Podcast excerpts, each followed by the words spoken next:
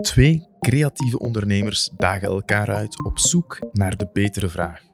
Elke aflevering geven ze elkaar een nieuwe opdracht. Een opdracht die hen zal leiden tot ervaringen, die hen verbindt, verwondert en met inzicht verrijkt. En wie weet, brengt het dan wel tot het ultieme antwoord. The answer to the ultimate question of life, the universe, and everything is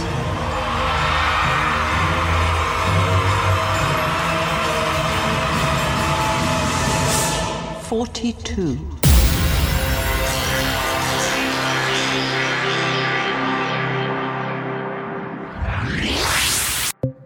Hallo, welkom bij de 42 Podcast, de zoektocht naar het ultieme antwoord. Ik ben Geert de Waal en ben hier samen met mijn voorlopig nog goede vriend Michael van Damme.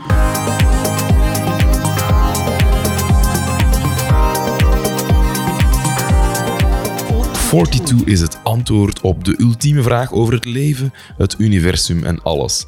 En in onze podcast gaan we op zoek naar dat antwoord, naar de 42. In onze negende podcast hebben we voor elkaar een uitdaging gezocht die ons dichter bij die 42 zou kunnen brengen. Michael alveerde zijn ecologische footprint en ikzelf moest drie onbekende mensen leren kennen.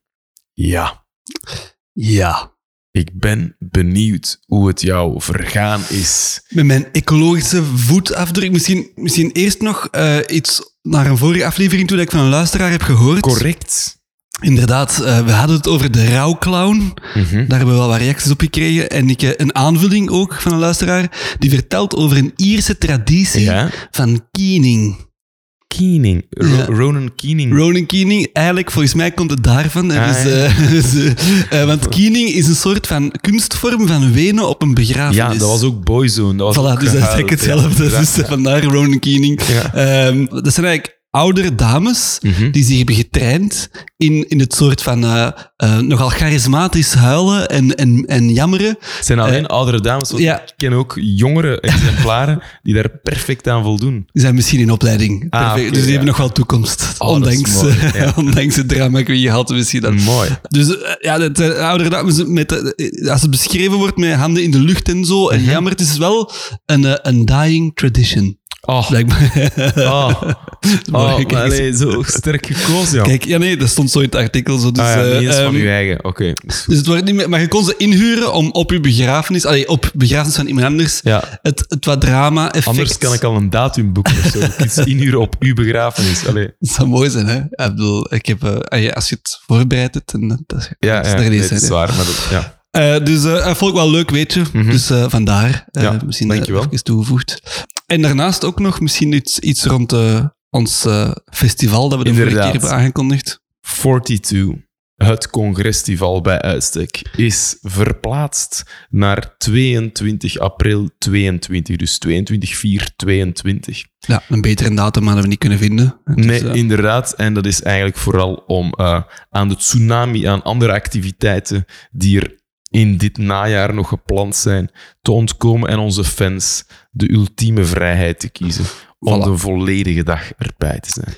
Perfect. En tot dan gaan wij gewoon eh, verder blijven podcasten. Hè. Dus, eh, Zeker. En eh, dingen uitdagen om toch al dichter bij de 42 te komen. Ik heb dat al geprobeerd met de ecologische voetafdruk. Ik stel voor dat we gewoon eens luisteren naar de reportage.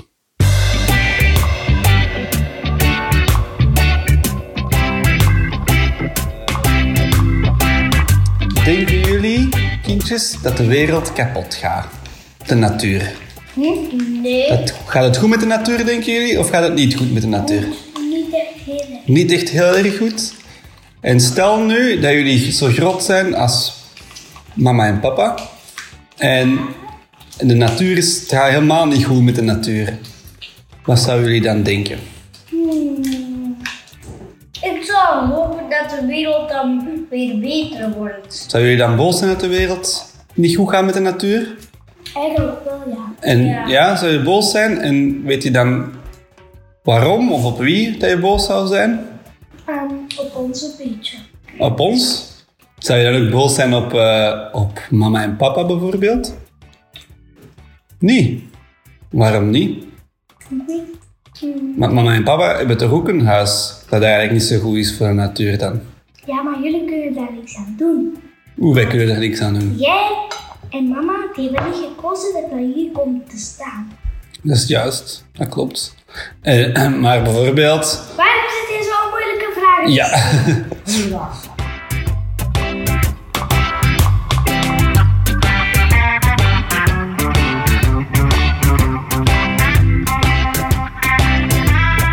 Mijn ecologische voetafdruk met de helft verminderen. Zou het er echt toe leiden dat mijn kleinkinderen later mij niks gaan verwijten en graag gaan zien? Ik wil er best wel voor gaan. Maar vooraleer ik daaraan begin, ga ik tips en tricks inwinnen bij iemand die er iets meer van weet dan ik. Toevallig iemand die niet alleen een vriendin is van mij, maar ook van Geert en we kennen haar uit de improwereld. Christine Lindemans. In volle coronacrisis verliet ze haar job als lerares in het middelbaar om voltijds te starten met een verpakkingsvrije winkel, internet. De winkel is genaamd One en voor de eerste keer ga ik bij haar in de winkel op bezoek.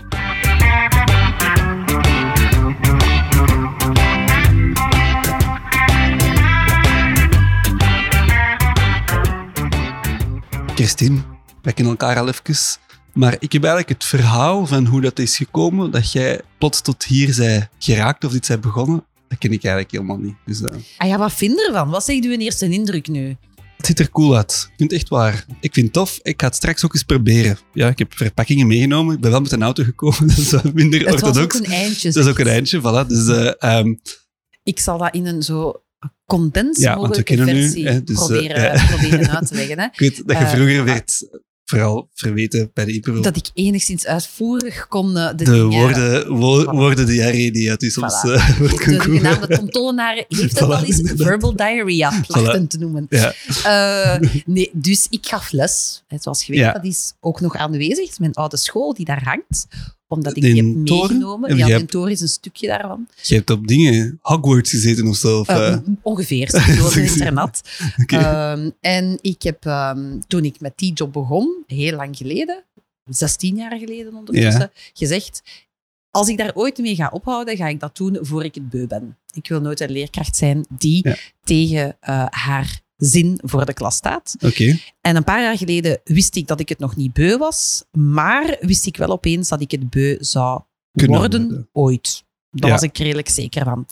Toen ben ik, zoals elke goede leerkracht doet, in een verlofstelsel gestapt en weer vijfde gaan werken. Nog eens in een verlofstelsel. Eh, dat, dat is de eerste keer ooit dat ik dat heb gedaan. nee, ik weet wel. ja. Omdat ik dacht, ik geef mezelf gewoon een beetje extra tijd om uit te zoeken. Oké, als ik dan nog iets anders ga doen, wat wil ik dan doen? Zie je dat lesgeven als een gouden kooi of, of wordt dat eigenlijk ook overschat? Voor mij zou het een gouden kooi geworden zijn, denk Ja. ik. Ik heb ook wel echt gezegd van, als ik het...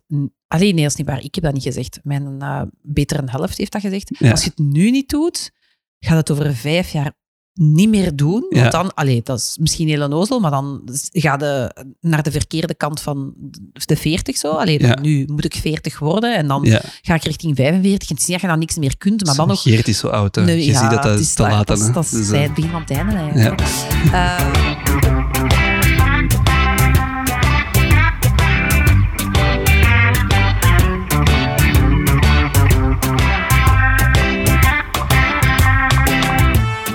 Zoals zoveel mensen tijdens corona had ik een zee van tijd.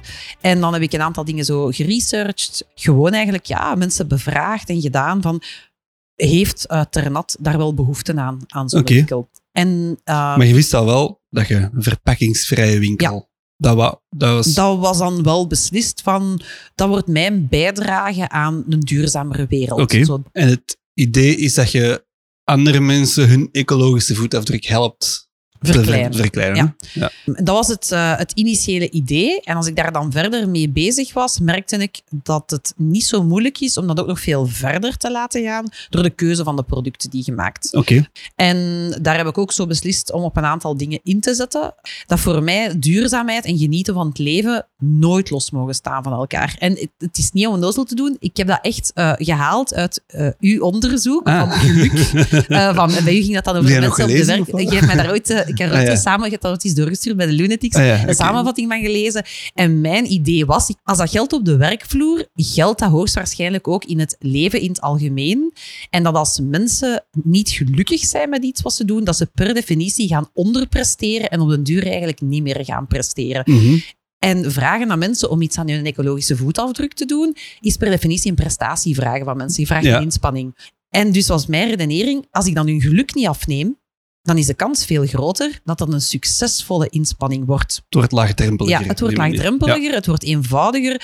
Meer nog, stel dat ik ze er ook effectief gelukkig mee zou kunnen maken, dat die geluksfactor nog vergroot. En dan heb ik die geluksfactor doorgetrokken naar mijn producten en mijn producenten Levensgenieten zelfs. eigenlijk. Ja, eh, Dus het, het een hoeft het ander niet uit te voilà, sluiten. hoeft dat niet uit te sluiten.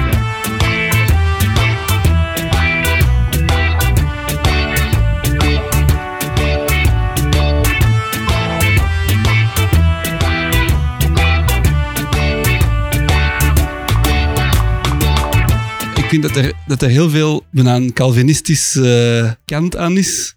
Zijnde van gestart met een heel hoop schuldgevoel. En je moet eigenlijk constant af laten gaan kopen Ja. om je dingen te verantwoorden of zo. Of om, om je schuldgevoel weg te Ja. werken. Compenseer je CO2-index. Ja, ja zo'n zo. En, en een gevolg van zo'n Calvinistisch iets is ook heel veel sociale controle. En dat je keihard gaat vergelijken. En dan krijg je het effect van een, een moraalridder-effect zijnde van... eh, ah, jij zegt dat je duurzaam bent, maar Ah, ja. maar dan koopt een nieuwe auto bijvoorbeeld. Zo snap, mensen Ja. beginnen ineens met een vergrootglas naar alles te kijken, naar wat dat je doet, en omgekeerd begin je zo te vergelijken. En dat is iets wat ik het daar moeilijk mee heb. Zijn van ja, weet je, iedereen draagt toch bij op, op zijn of haar manier. Ik vind het moeilijker ervan om zo'n schuldgevoel constant te kweken bij, eh, Maar bij dan, mensen. dan mogen ook, dat is wat ik ook niet wil doen. ja, ja, Omdat, ik zeg alleen wat ik u daarnet heb gezegd, omdat dat niet werkt. ja, Als ik iemand een schuldgevoel aanpraat en ze kopen het, elke keer als die dat bij hun thuis zien staan, het Mhm. enige wat dat, dat oproept is schuldgevoel. ja, Dat wil ik toch niet? Ja. Ik wil toch niet dat mensen mij in de winkel associëren met hun schuldgevoel. Los of dat ze dat dan hebben afgekocht of niet. Mhm. Dat is net wat ik niet wil. Je kunt je niet voorstellen hoeveel keer op een dag dat er in deze winkel sorry wordt gezegd.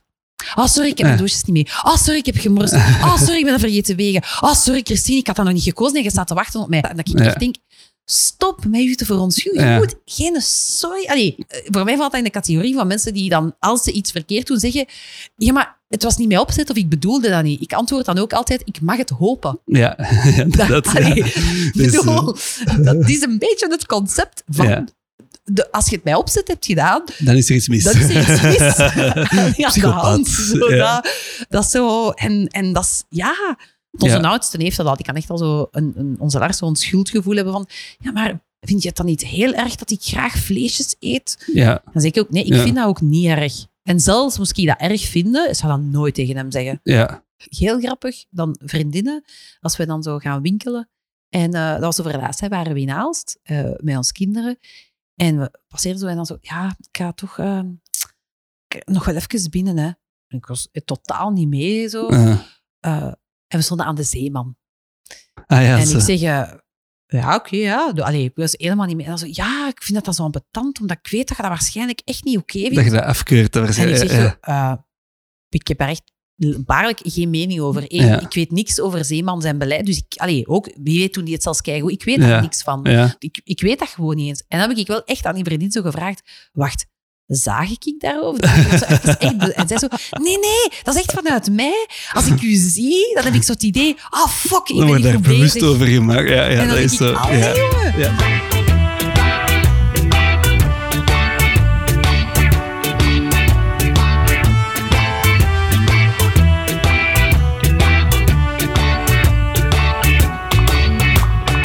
Daar kan ik dan wel eigenlijk bijna boos om worden. Dat zijn mensen die keihard hun best doen. Mhm. En dan zo worden neergesabeld door iemand anders van ja, maar er is toch een nog betere keuze. Hè? Of ah, je Ja, doet dat voilà. wel, maar Ja. dan niet. Dan denk ik echt Dat zo het op, ja, ja, zo het opzichte van van zo. Ik ben perfecter dan u, of jij doet het niet helemaal goed. Dat is zo een... een, een Dan dat, dat is ook... ai, ik krijg daar zo'n beetje het gevoel bij, ik weet als je vroeger op scoutsweekend ging of zo, en iemand begon zo te kuisen en begon zich dan duidelijk te ergeren aan het feit dat de anderen nog niet aan het meehelpen waren. Zo, weet je. Dus, Ja, ja, eh, ja, ik was zeker niet die persoon. Ik was zeker degene die pas begon mee te helpen als iedereen als alles al, gedaan was. Ah, eigenlijk zo. Maar, zo?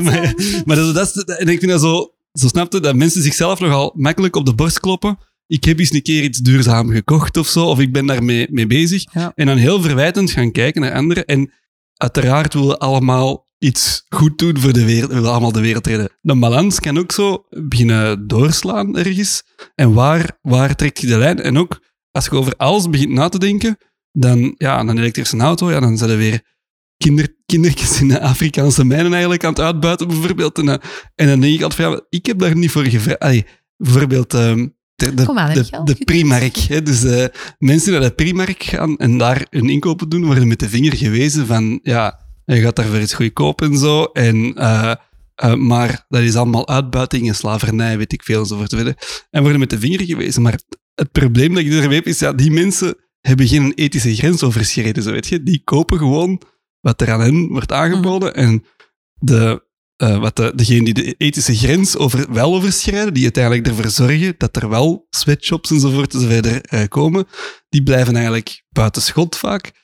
En die claimen dan van ja, maar dat is niet wat de mensen vragen. Maar dat is geen reden om een ethische grens te overschrijden, zo snap je? Ah, wel, maar dat is En- inderdaad het ding. Je krijgt altijd zo die cirkel. En dat Ja. is ook het ding. Op dit moment is het super gemakkelijk om al die verantwoordelijkheid bij de consument te leggen. Mhm. Waar dat punt blijft, dat het veel eenvoudiger is voor uw sector, in dit geval dan hè, de sector van de voedingsindustrie, en uw politiek, om dat te doen, dan om te zeggen, putte, uiteindelijk hebben wij wel de mogelijkheid om het anders aan te pakken. Mhm. Mhm. Het is, er zijn in dit land maar vier of vijf grote ehm, retail dingen. Dus hè, zo Ja. grote supermarkten. Ja. Allee, moest ik nu vlees verkopen in deze winkel, wat ik niet doe, dat is een druppel op een hete plaats als ik hier duurzame kip verkoop. Ja. Terwijl dat zij daar in een knip met vier of vijf kunnen zeggen, we doen deze allemaal op hetzelfde moment. En wat zeggen zij? Ja, maar bij de consument is daar geen vraag naar. Het punt is, uw consument koopt wat dat je hem aanbiedt. Dat is ook zo. Hè. Het moeilijke daarvan is, als je het echt goed wilt doen, dan moet je echt veel research doen. Ja. En dat kunnen we niet verwachten van mensen in de race. Zoals snap je? Nee, en dat is eh, onze taak. Dat is wat dat wij willen ja, doen. eh, ja, of ja, de, de, Ja. degene die de, de winkel eh, aan, producten aanbiedt, die dat eigenlijk voorziet. En krijg je dan als effect ook dat je effectief ook duurdere producten aanbiedt, over het algemeen? Soms wel en soms niet. Ja, dat is echt Dus heel wisselend. Nee, helemaal niet. Wij hebben producten in de winkel die goedkoper zijn dan in de supermarkt, omdat gewoon de bulkfactor ervoor zorgt dat wij ze veel goedkoop. Verpakking kost geld, hè. Ja, ja. Eh, behalve de hyperspecialistische, zo wild geplukte Franse kruiden, die kei speciale Ja, dingen zijn De hipster dingen. Ja. De- is, eh, ja, maar wel echt goed. Ze echt niet van. Eh, is dat gewoon goedkoper? Ja. En dat zeggen wij ook heel vaak. Als je dan... Als mensen dan zeggen van, ja, maar dat is toch hè, altijd een halve euro de kilo meer dan in die of die in de supermarkt. En dan denk ik, ja, maar als je het verschil gaat berekenen, Wat dat je er eigenlijk mee doet, of wat er gebeurt ja, wat met er gebeurt en Ja. wat dat een mens die het oorspronkelijk gemaakt heeft ervoor gekregen heeft, dan... Ik ga het nooit weten, hè, want nie, geen enkele supermarkt gaat mij dat vertellen. Ehm, maar daar steek ik mijn hand voor in het vuur dat ik er minder aan verdien, dat mijn marge een pak kleiner Ja. is en dat die een boer bij mij er veel meer aan verdiend Ja. heeft. Ja.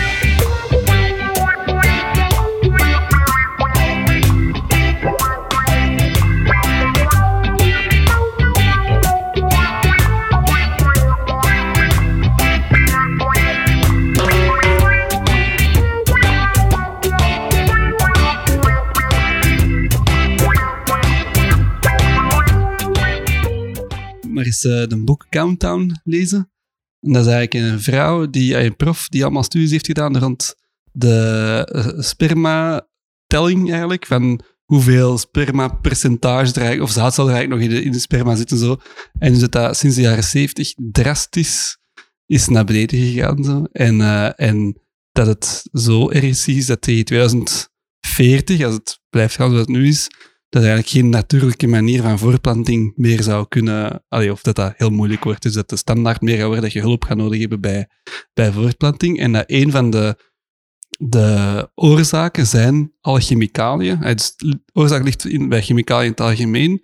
En ze denken of vermoeden dat een grote rol ligt bij harde plastic. Hè. Dus, eh, Ja. eh, en zeker plastic wordt opgewarmd, bijvoorbeeld in een afwasmachine of in... eh, Ja, ja, Extra maar ja, ja, argument, Ik dat u. zoveel mensen... Dat, dat wij ook zeggen van, hey, je komt met je doosjes naar de winkel, met plastieke dozen. Maar dat wordt als mensen dingen uit de verstoog meepakken, zo geschept, dat ik altijd zeg, daar, daarbij... eh, misschien weet het al, niet opwarmen hierin. Hè. Ja. dat is, Maar dat is toch ook al... Je moet toch al wel wat research doen om dat zo te... Ik vind dat eigenlijk wel feller, want je vraagt toch niet... ah, Je verwacht toch dat producten veilig zijn. ja, veilig zijn er is. Zo, ja, dus, ja. eh, Maar dat is ook het ding, hè. Ehm, als zolang dat jij één tegenstudie vindt, lees in het meest cynische scenario iemand die daarvoor wil betalen om die studie te laten uitvoeren, het is allemaal die het gezond. tegendeel beweert. Ja. dan, dan blijft dat verhaal le allee, leven. Hè? Dat is zo... Eh, dat is ook nog zoiets dat we aan denken. Bijvoorbeeld onze school van onze kindjes, die pakt er graag mee uit dat ze een eh, verpakkingsvrije school zijn. Maar ja, die verpakking is gewoon bij alle ouders thuis gewoon. Allee, dat is Ah, ja, ja, echt ja, ja, ah, ja, ouders die doen een pak koeken open en steken dat in een doosje. Hè? Ah ja, het moet allemaal in een doosje, want we zijn verpakkingsvrij. Maar ja, dat, allee, dat, slaagt er eigenlijk nergens op zo. Dus het wordt ook zo soms wel... hè, is dat misbruik. er is- Ja, ze dus, eh, hopen dan misschien dat... Terwijl, wat zou dat school wel kunnen doen? Maar ja, dat is misschien te communistisch, ik weet dat niet. Eh, zeggen, weet je, wij hebben hier vier soorten koeken op school. Ja, En de KD'en krijgen elke dag een koeken. Ze kunnen wel uit, elke dag uit twee soorten kiezen of zoiets. En dan kun je wel echt zeggen, kijk, wij kopen als school echt in bulk en wij reduceren het aantal verpakkingen. Maar dat vinden mensen niet.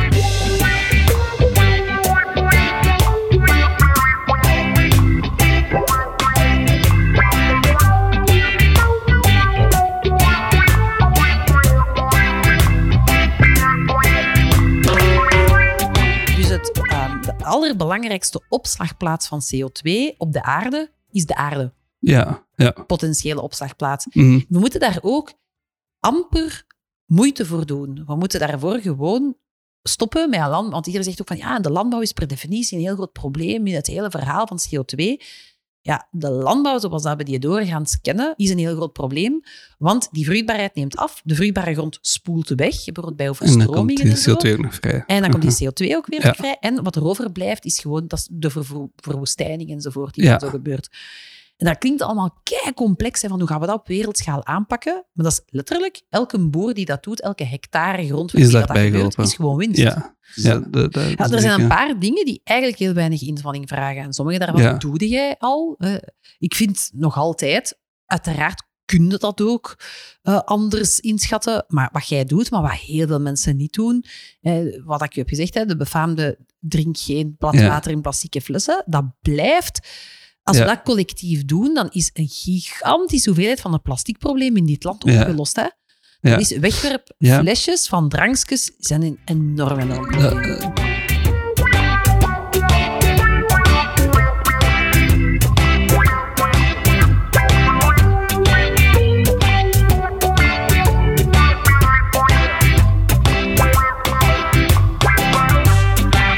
Oké, Eh, Christine. Ja, eh, merci om even een tijd te nemen. Ik ga nog wat inkopen doen, ze, ineens. Ah, Ah, nu dat ik er toch ben. Eh, dus ik heb mijn, mijn verpakking eh, meegenomen. Zeer goed.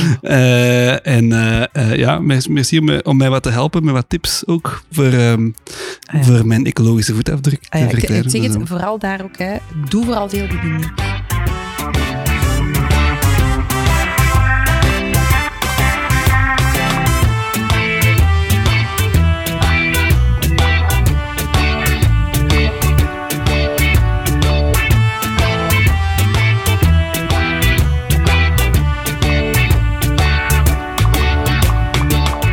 Voilà, dat was een fijn gesprek met Christine en ze heeft mij al wat tips gegeven. En blijkbaar doe ik het voorlopig nog niet zo heel slecht eigenlijk.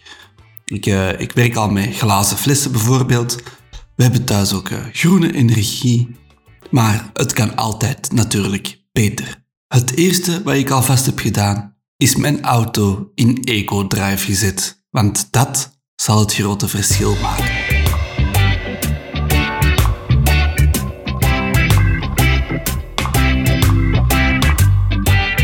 Ons gasverbruik blijkt een van de ergste ecologisch voetafdruk bijdragende elementen te zijn. Dus ehm, ik ga deze week de verwarming gewoon afzetten.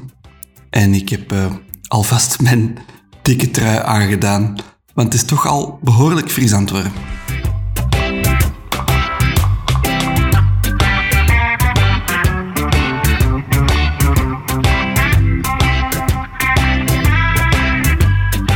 Ik heb ook beslist om deze week alles met de fiets te doen.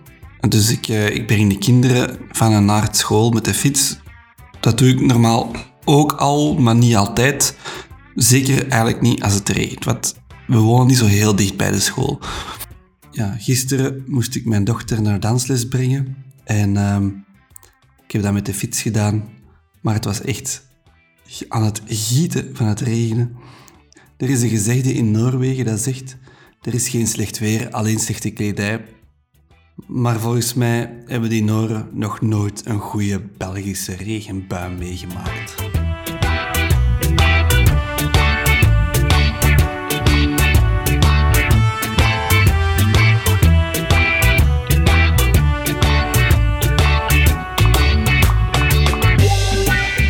Eh, eh, vandaag eh, terug ehm, vegetarisch gegeten. We plannen van de hele week zoveel mogelijk vegetarisch te eten. Dat valt best wel mee eigenlijk. Het is niet zo erg. Het is ook natuurlijk ook maar voor een, eh, voor een week. Maar we doen het natuurlijk om de wereld te redden. En het kalfje in kwestie. We zijn daarnet net langs de bioboerderij geweest. En het, is eigenlijk vlakbij. Het was al even geleden dat ik nog naartoe was geweest. En dat was best toch wel een fijne ervaring om dat eens terug te doen. Gewoon een winkeltje, een biowinkeltje aan een boerderij die hun eigen groenten en bioproducten verkopen. En ja, ik moet toch zeggen, het werkt toch wel op een of andere manier. Achteraf, als je thuis komt en uh, gekookt met de groentjes van, van de boerderij, geeft toch wel een beter gevoel, in alle eerlijkheid. Ik heb uh, de hele week al uh, lauwe douches genomen in het begin dacht ik, ik ga echt koude douches nemen, maar dat, dat was toch even... Dat lijkt mij eerder iets voor een andere opdracht. Uh, maar lauw leek me dan eigenlijk nog wel een goed alternatief. En dat is in het begin even uh, lastig, maar dan, uh, dat wint heel snel. Alleen denk ik niet dat ik het lang ga volhouden als deze week voorbij is. Maar misschien heb ik toch een verschil gemaakt daarmee. En is er door mijn lauwe douche een zeehond minder gestorven. Ik had dit weekend ook nog iets meer lange termijn dingen gedaan in onze tuin. We hebben een extra grote compostbak bijgezet. Dus uh, dat gaat niet alleen voor deze week tellen natuurlijk.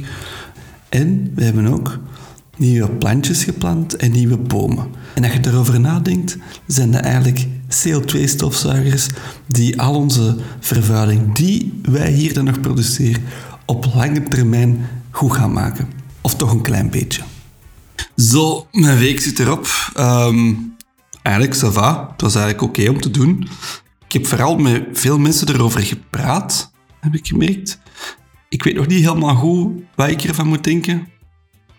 Ik denk wel dat als mijn kleinkinderen later mij nu echt verwijten dat ik de wereld heb mee kapot gemaakt, dat ik me dan misschien wel een beetje mislukt ga voelen als grootvader. Niet omdat ik denk dat ze dan per se gelijk hebben, maar wel omdat ik er dan niet in geslaagd ben als grootvader om hen nuance in hun denken bij te brengen. En dat is voor mij toch wel heel belangrijk.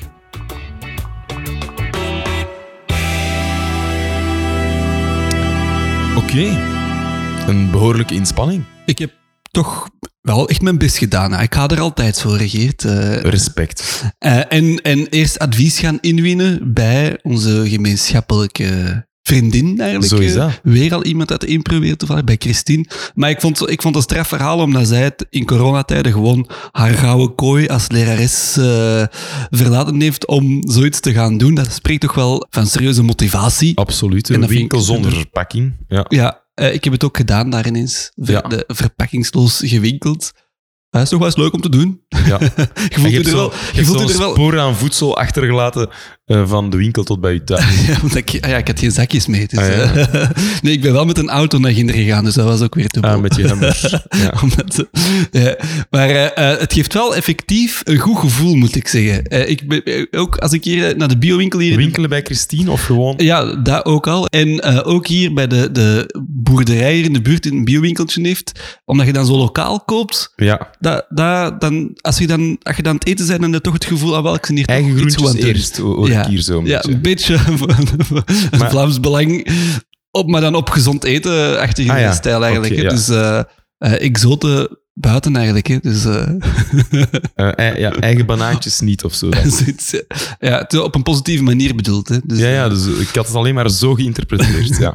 Maar als ik heel eerlijk ben, het- ik blijf achter een dubbel gevoel. Wil je doen. Dus ik vond dat, dat lokale gebeuren heel leuk. Ik denk Mhm. ook dat ik dat wil blijven doen. Maar er is een andere, er is een andere zaak waar ik zo, ja, toch verdeeld door was. Ik heb in ieder geval veel nagedacht. Ik heb er veel mee bezig geweest. Ik heb er met veel mensen over enorme gepraat. verdienste. Dus eh, voilà. Eh, als ik, zo, ik heb eerst zo geprobeerd al om een goede meting te doen. Dat was al niet makkelijk. Er is eigenlijk geen goede meting van je ecologische eh, voetafdruk om dat te krijgen. Ik heb zo wat mijn troeven in kaart gebracht. Ik heb hier, ik heb hier wel eh, Mhm. En eik is eh, een van de beste carbonstofzuigers die er zijn. Dus Ja, is dat je wel- stervende boom? nee, nee, Ah, dat, is, dat is nee, nee, spijtig genoeg niet. Hè. Ik, ik heb een grote dode boom, inderdaad. Dat- Ja. Maar we zijn wel bomen hier terug aan het laten groeien. En ze zeggen, eh, boompje groot, manneke dood. Hè. Dus eh, ik ben nu al mijn bijdrage aan het leveren voor mijn toekomstige kleinkinderen. ja. Die gaan kunnen genieten van grote bomen die wij hier hebben laten groeien eigenlijk. Dus, eh, en dan Mooi. waarschijnlijk gaan wegkappen omdat ze geen mooi zicht hebben of weet ik veel. Uiteraard, ja. Ehm, en, en we hebben veel mos bijvoorbeeld Mhm. supergoed tegen het fijnstof, dat schijnt. Oh. Dus eh, ik kan hier soms met een gerust hart vuurkorven doen. Het mos zuigt hier al het fijnstof uit de lucht. Dus in dat opzicht eh, Ja. hoef ik mij ook nergens schuldig over te voelen. Dus, Het is eigenlijk puur voor u, uw eigen schuld te vereffenen. het, eh, het is wat onderzoek zegt, Geert. Dus, Ja.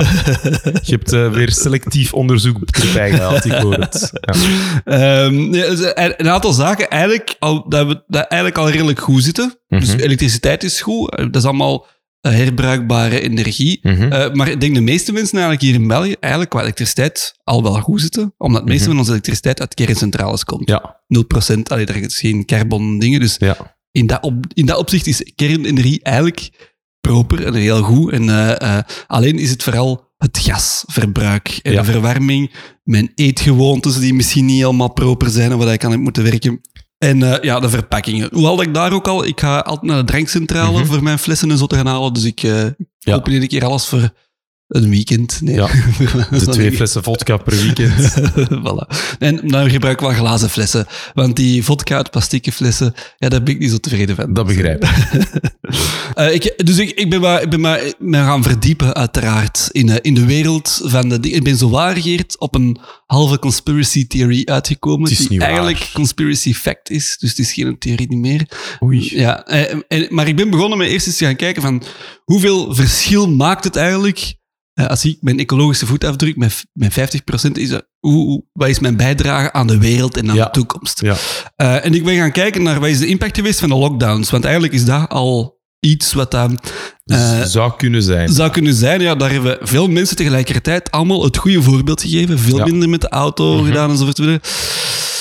Blijkt een, ehm, een, eh, ja, een zeer kleine impact in de long term te hebben. Een druppel op een hete plaat. Ja, dus eh, ja, dat is dubbel.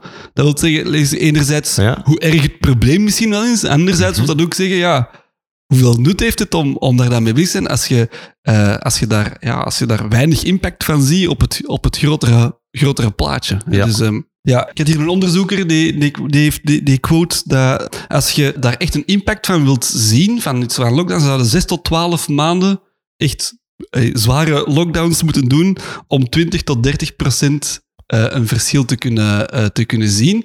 En dat is dan nog maar, het, het transport is eigenlijk ook niet zo'n groot verschil. Dat is maar 20% van alle carbondingen Mhm. zou van transport eh, komen, terwijl 80% veel meer van eh, ja, elektriciteit en gas en industrie eigenlijk Oké. eh, komt. Dus de grote vervuiler zijn de industriële grootverbruikers. Ja, dat is ook logisch, maar ja, wij, wij doen ook dingen waardoor het in de industrie nodig is natuurlijk. Dus zo ja. zou dat ook kunnen, eh, eh, kunnen bekijken. Eh, en er is ook een onderzoek die een berekening had gemaakt van een, een, Amerikaanse dakloze die alleen maar van soepbedeling zou leven, Mhm. dat hij toch nog 8,5 ton CO2 per jaar zou uitstoten. Is dat door de protjes van de uiensoep? Of... Ah ja, als het altijd uiensoep is, dat zal daarmee te maken hebben. Ja, zo dinosaurusgewijs. En dat is ook een theorie, dat dinosaurussen zichzelf hebben laten uitsterven door methaangassen. Ik weet niet, dat wordt al eens gehoord. Nee, dat hebben we nog niet gehoord. Dus misschien dat dat met die daklozen hetzelfde Ik denk dat dat ook wel een topverhaal kan zijn voor kinderen eigenlijk. Ja. ja. Ik heb het al verteld aan mijn kindjes. Ah ja, dat is wel mooi. Alleen gaan ze wat raar zijn in de klas als ze dat vertellen, denk ik. ja, Vrees dat was al. dat was sowieso al. Ehm, maar eh, in 2019 was de gemiddelde eh, uitstoot van een Europeaan 6,5 ton per jaar. En hebben ze dezelfde parameters gebruikt. Ja, dus dat is het grote probleem. Ah, Er wordt gegooid en gesmeten met cijfers. Je vindt Ja. die ook overal door elkaar. Er is eigenlijk heel moeilijk om door de boom het bos nog te zien van wat, is nu, Ja. wat zijn nu de juiste cijfers en wat niet. En dat is ook iets wat Christine zei. Ja, er, er is veel lobbywerk dat daar gebeurt. Mhm. Dat eigenlijk eh, twijfel... Eigenlijk is het moeilijk om nog te weten wat nu nog betrouwbaar is en, en niet. ja. Eh, ja, en, maar in het algemeen, al door de verwarring, en ook, ja, geeft dat ook een beetje het beeld van hetgeen wat ik nu doe op mijn eigen, 50 heeft dat nu echt een grote impact. Ja. En ik moet dan al denken aan, aan Sean Locke, de comedian. Ik weet niet of kent, een geweldige comedian, is onlangs overleden, spijtig genoeg. Zaliger. Eh, Ja. zaliger. Dus die heeft in een van zijn stand-up comedy sets daar een stukje over gezegd, ja, what's the, what's the point? Hè? Waarom eigenlijk? Het voelt als ik, eh, alsof ik met een vuilblik aankom bij een aardbeving. Ja. En ik zo, kan ik hier nog ergens iets... eh, dat, dat, dat, is- wel hoe hij zich voelt bij het recycleren van Mhm. dingen en zo, dat je daar veel mee bezig bent. Versus als je naar Amerika gaat en je ziet dat ze daar totaal, totaal niet mee bezig zijn. Ja. Dus, eh, ehm, en dat gevoel kunnen ze zelf soms toch ook hebben, vind ik, is van ja, we zitten wij hier op elkaar te neuten. Van ja, Ja. wat zit je hier aan- aan- allemaal doen? En je bent hier niet goed bezig voor het milieu, terwijl in de bigger picture dat eigenlijk niet zoveel, niet zoveel uitmaakt. Dat is ook een gevoel waar ik zelf mee, mee achterblijf. En een van de zaken die mij wat opviel, is als ik een van de calcula- calculators die ik had opgezocht, Mhm. eh, was gesponsord door BP. Hey, British Petrol. Onze vrienden van British Petrol, die natuurlijk Ja. supergoed zijn voor het Milieu, ja, dat zijn- de, dat de zijn ook, grote vrienden. ja, dus BP, voor alle duidelijkheid, behoort tot de 20 bedrijven die eh, verantwoordelijk zijn voor de meeste, voor, eh, ik denk 80% van de carbonemissies in de, in de wereld. Ja. zo. Dus die extreem een groot aandeel hebben daarin. Mhm. En die toch tegelijkertijd een calculator hebben om uw eigen eh, voetafdruk, ecologische Maar voetafdruk dat te gaan ze niet meten. zomaar, neem ik aan. Wel, dus daar begint de conspiracy. Eh, wat blijkt, is dat de term de ecologische voetafdruk eigenlijk Mhm. gekaapt is door BP. En vooral groot is gemaakt en bekend is geworden door een campagne van Mhm. British Petrol. Eh, en die campagne heette Beyond Petrol. PP.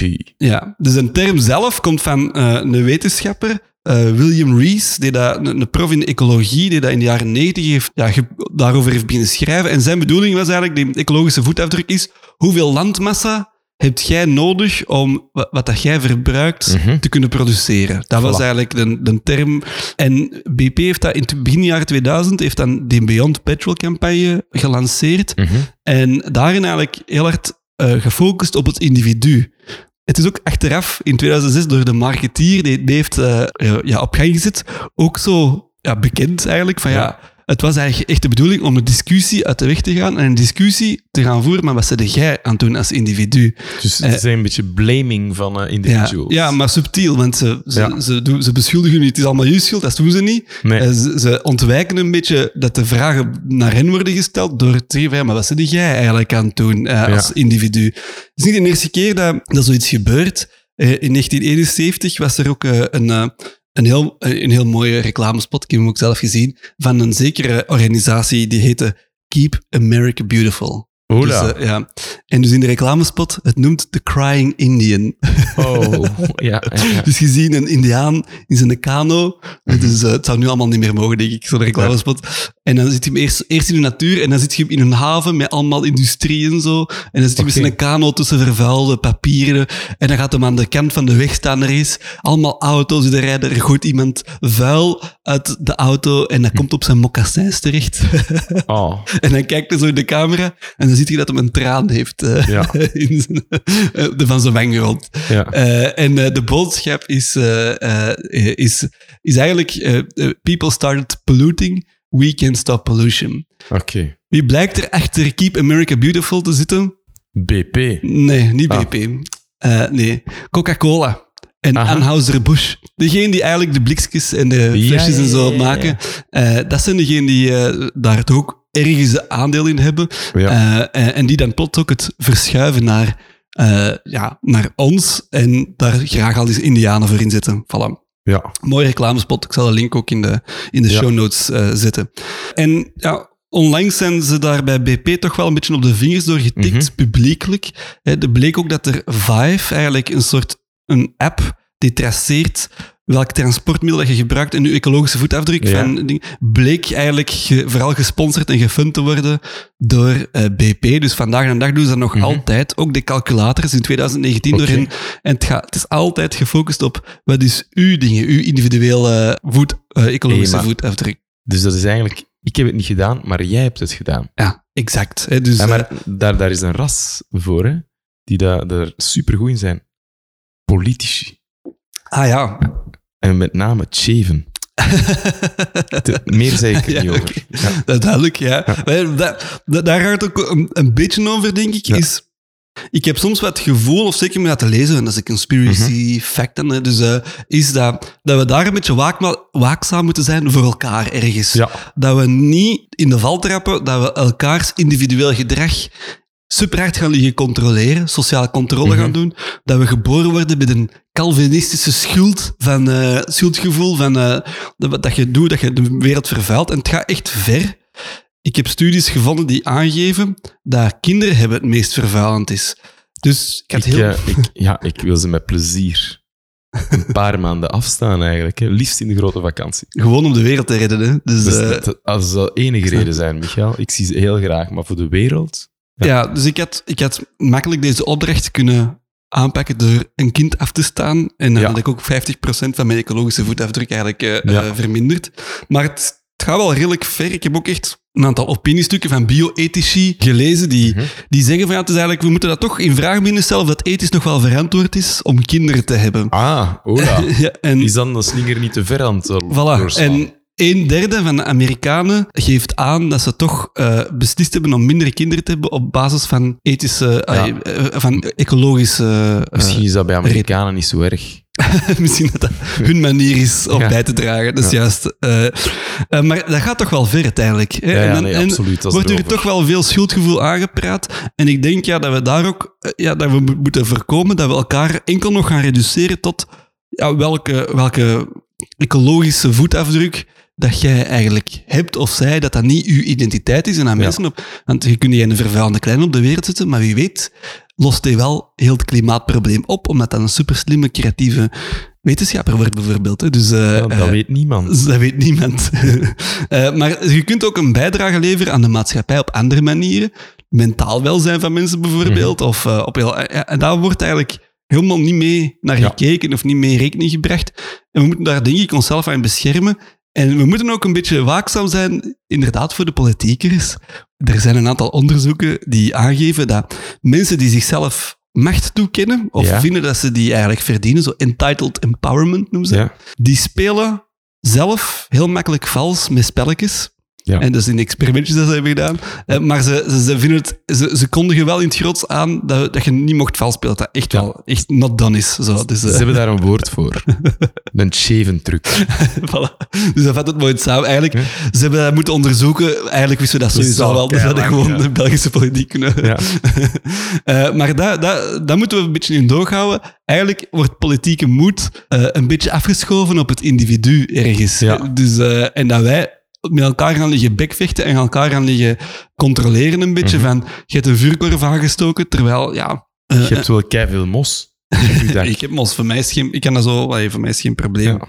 Voor alle duidelijkheid, ik vind dat alle beetjes helpen. Hè. Als jij eh, iets, iets doet dat bijdraagt aan een betere wereld, ja, Ja. tuurlijk is dat goed. Maar we moeten een beetje opletten voor het polariserende, want zet je voor of tegen het redden van de wereld?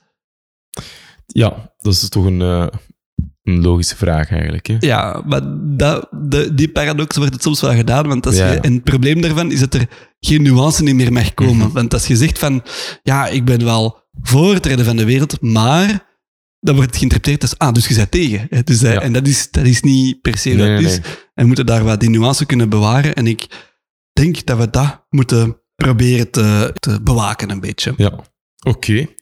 Dat brengt ons naadloos bij uw evaluatie van deze uitdaging.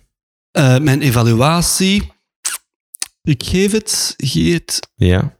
En ik heb, ik heb er over over nagedacht. Ik geef het een 22 op 42. Twee? Oké. Ja. Dus Ja. ja. ja, net geslaagd zo. ja, en dat komt vooral door het lokale, het lokale luik. Daar, Ja. ben ik, daar ben ik door gecharmeerd. En ik moet ook Eigen zeggen, groentjes eerst. het ja. heeft mij echt doen nadenken. Dus het heeft mij doen reflecteren, Ja. wat dat ook al iets is. Hè. Dus dat is toch ook al een ja, stap ja, verder. ja, dat is al een hele verdienst. Eh, ja. Maar ik zit er ook telkens met een dubbel gevoel. Ik wil niet de hele tijd opgescheept worden met een schuldgevoel vanuit mezelf of van anderen. Ja.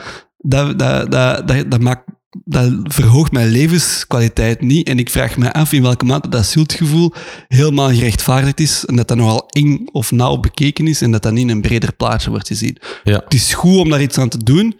eh, maar ja, dat, dat, dat, is, ja, ik weet niet, dat is mijn ervaring gewoon. Ja.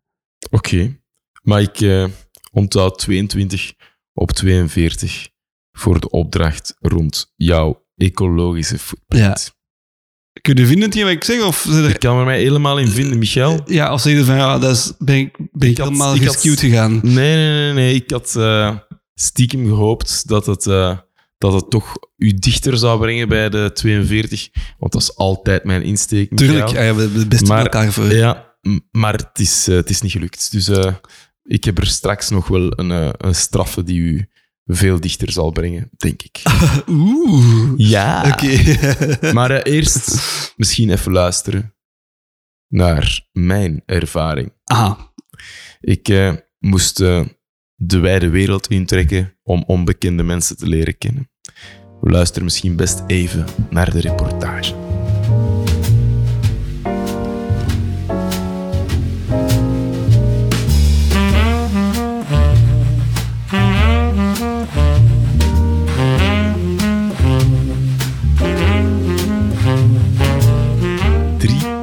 Onbekende mensen leren kennen en alleen op café gaan. Lijkt een makkie op het eerste zicht, maar als er geen concrete aanleiding is, heb ik er echt moeite mee om op mensen af te stappen. De locatie bepaalt vaak ook of er makkelijke aanleidingen zijn. Een eetcafé was mijn eerste plan. Iedereen heeft een duidelijk doel: eten. Ze komen ook meestal met mensen samen om samen te eten. Helaas niet echt een bijschuifmentaliteit, wat extra vragen probeert te stellen aan de ober, maar die was eerder van het mag vooruit gaan type. 13 minuten en 42 seconden later zat ik daar dan met mijn Thaise wokschotel en een spuitwatertje. Rondkijkend, starend. Zelden zoveel gehoopt dat iemand flauw zou vallen. Een auto binnenrijden zonder slachtoffers. Kwestie van iets te beleven te hebben. Conclusie: het eetcafé was een slechte keuze. Vanavond heb ik niemand toegevoegd aan mijn lijstje.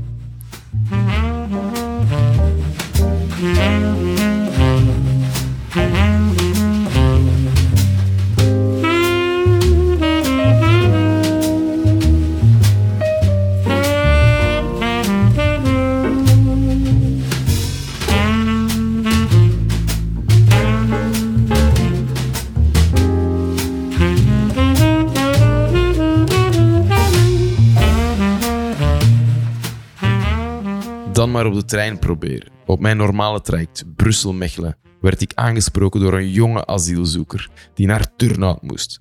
Dat was voor mij het uitgelezen moment om iemand onbekend te leren kennen. En hij gaf zelf de aanleiding. Hij had een brief in de hand van Fedazil. Hij moest naar het opvangcentrum in Turnhout.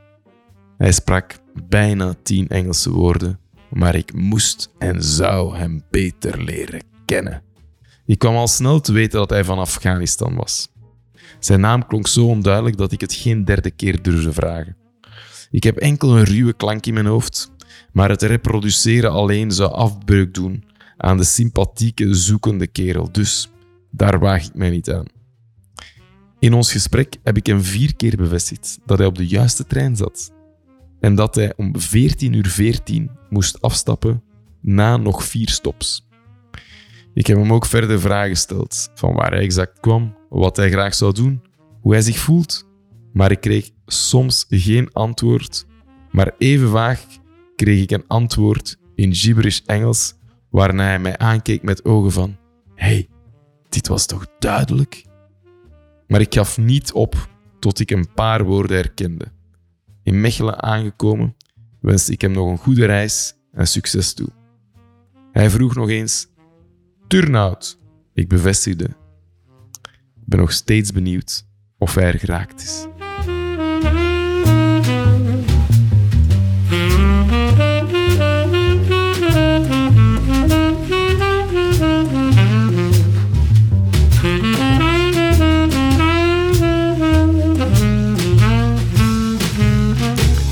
De trein leek mij een goed actieterrein.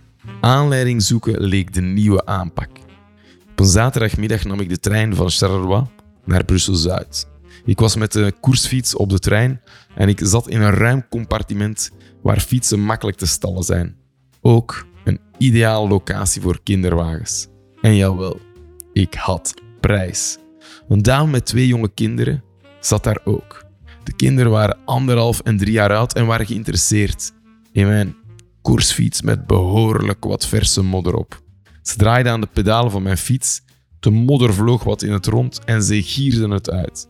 Kortom, de mama die Grace bleek te heten, raakte bij het gebulderlag van die kleine kerels voor het eerst sinds het vertrek af van haar smartphone. Candy Crush was tot dan net iets belangrijkers dan haar schattig tweetal, Leo en Herman. Ik gaf aan dat ik ook kinderen had en dat het absoluut oké was om met de modder op mijn fiets te spelen en dat in de trein te verspreiden. Ik had er dus best wel wat voor over om deze opportuniteit niet te laten schieten. Wat chitchat over de kinderen en dan makkelijk kunnen springen naar haar beroep en reden voor reis. Ze werkte in een CPAS, oftewel in een OCMW, een soort woonzorgcentrum in Charleroi, en was op weg naar haar zus in Braine-l'Alleud eindelijk terug kunnen reizen na een hele zware coronaperiode. Ze werd gelukkig als ze sprak over het feit dat ze haar zus kon terugzien, zonder remmingen. Werken in het woonzorgcentrum was duidelijk geen lachertje. Ik deelde mijn respect voor de job die ze deed en dat werd met een glimlach geapprecieerd.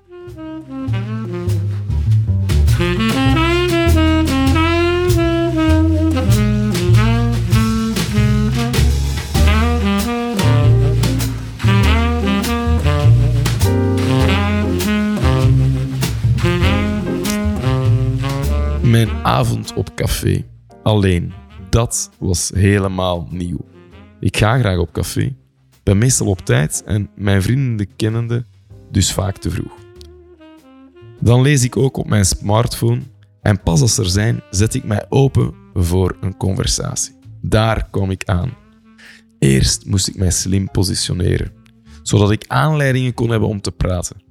Ik heb de gemiddelde leeftijd zowat met 15 jaar naar beneden gehaald Jawel, ik had geluk. Er was voetbal op tv. Een discussie over buitenspel was de ideale aanleiding om het met Roger over de nieuwe buitenspelmetingen te hebben. Beter bekend als de VAR. Roger, de oud-boekhouder van een meubelfabriek uit het Mechelse, werd mijn lotgenoot. Samen zouden we de match uitzweten, afgeven op de voetballonen en ondertussen mijmeren dat het vroeger beter was toen KV Mechelen de Champions League avant la lettre nog won. Nummer 3. Merci, Roger.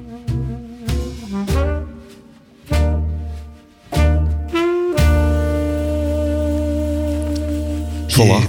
Drie nieuwe vrienden. Wacht. Heb je ze al toegevoegd op Facebook? Wacht, daar moet ik even iets bij aanvullen. Vrienden, Michael hebben niet zomaar. Ik moet even teruggrijpen naar eh, communicatiewetenschapper Jeffrey Hall, verbonden aan de Universiteit van Kansas. En die heeft eigenlijk onderzocht hoeveel tijd dat je nodig hebt om vrienden te maken. Ah, Ah, ja. vijf minuten op een trein en het is geregeld. nee, is dat niet nee. afhankelijk van persoon tot persoon? Nee, Sommige ja. mensen maken toch heel snel veel vrienden. Wat, ja, maar zijn dat dan echt vrienden? Hè? Wat is een echte vriend, Geert? Terwijl ja, kijk, maar ik vind het ook al, al grappig dat hij een onderzoek heeft gedaan om dat te kwantificeren eigenlijk. En die kwam eigenlijk dat je pas na 50 uur met iemand doorbrengt dat je die pas een, een vriend kunt noemen. Dus eigenlijk die drie prachtexemplaren van mensen die ik ontmoeten zijn voorlopig nog geen vrienden. Oké, maar vriendschap is ook niet echt de bedoeling van de opdracht. Nee, het is meer het perspectief, Voilà. naar het leven kunnen kijken vanuit andere mensen hun perspectief en Ja. je zo verrijken. Absoluut. En eh, ik eh, had mij voor eerst geïnformeerd op eh, de gespecialiseerde media om mensen te leren kennen. En dan komt je al gauw op eh, prachtige websites als succeedsocially.com. Ja. Oké, een beetje de website voor wanhopige mensen. Wel, ik denk het wel, ja. En eh, wat, wat de clue is, zorg dat je een aanleiding hebt. Dat is het belangrijkste. Als iemand wilt leren kennen, een aanleiding. En, en ze goochelen met... eh, hey, kom jij hier vaak? Is toch een aanleiding? Is dat een Ja, aanleiding? maar dan is, dan is het misschien best dat je dat dan doet in een, eh, bij een cursus of in een sportclub. En dan, dan is dat iets logischer. En dat gaat iets gemeenschappelijk. ja, ja, dat maakt het eh, Het- makkelijker. Of een geloofsclub. Oh, of groep. Meer een geloofsgroep. Ja, Een geloofsgroep. ja, eh, eh, dat kan eh, de getuigen van Jehovah zijn. Ja. Of iets anders. Scientology. Voilà, ja. allemaal van die, van die clubs. Daar gaat het snel vrienden maken, denk ik. Ik denk het wel. In minder dan 50 uur ook. eh. Ja, ga ik daar ook vast aan voor de rest van uw leven. Of, allee, ja, of, of Levenslange vriendschappen. Ja. Ja, inderdaad. Maar wat ook kan, is eh, via kinderen of huisdieren. Ja, en ik bedoel, ik zet ze niet op dezelfde kam natuurlijk. Oké, ik zeggen, Ja. Kinderverhuis hier al hetzelfde. Ja, Even nee. vervuilend. Voilà, inderdaad. Eh, nee, maar dat zijn ook... Ah ja, zo praten via Ja. eh, zo over de kinderen. Ah ja, ik, ik heb onlangs een, de hond van mijn moeder bijgehouden voor een week. Ja. Ongelooflijk hoeveel mensen dat u Ik aanspreken. dacht dat je net over kinderen begon. En dan zeg je, ik heb de hond van mijn groep. Ja, de hond, de kind van mijn moeder zou ik ik zelf geweest zijn om mijn eigen bij te houden. Ja, ja, inderdaad. Of een broer of een zus die je nog niet kende. Ja. Ja, dat kan ook, ja. En die heet Hond toevallig. eh, Dat zou nog een coole naam zijn voor een kind. Hond. Ja, mooi. Ja. Ja, en misschien dat mensen nu daar ook al op gaan aanspreken. Als Dus je dat is eigenlijk een mooie bedoeling. Ja, Ja, voilà. dat zou waar- Allee, dat is ook een rare naam, dat hoort toch ook niet vaak. Dus, en die gaan Ja. veel vrienden maken op die manier. Het Ja, is, eh, ja, dat is waar. Ja. Maar wat ook kan, is dat je eh, gaat voor eh, individuele activiteiten die je sociaal maakt. Bijvoorbeeld, boeken, dat lezen alleen, maar een boekenclub, daar zit je samen. Heb jij ooit al eens in een boekenclub gezeten? Nee, dat lijkt, je- mij, dat lijkt mij nu een hobby voor vooral introverte mensen eigenlijk. Je, Maar dat is misschien te kort door de bocht. eh, maar heb je al zoiets u ingeschreven in een cursus waar dat je niemand kende of zo? Of in een... Eh, ja, ja, ja, zo ben ik... eh, ja, in sportclub ben ik zo begonnen. Absoluut. En? Ja, in het begin is dat ja, wat awkward, maar je, je bent hetzelfde aan het doen. Je bent samen aan het afzien en dan, heb je, dan deelt je dat afzien en dan ja, kun je daarover praten en een aanleiding en, en zo. Vriendschappen voor het leven? Of, eh? Eh, ja, eh, zeker omdat dat duursporten waren, waar dat je heel lang en heel diep hebt afgezien. Waar dat je nu weet, als ik die bel, eh, kan ik daar altijd wel bij terecht. Ja, ik heb het ook ooit gedaan, echt bewust. Mij ingeschreven in een impro-cursus. En dat was als ik in Canada zat, in Montreal.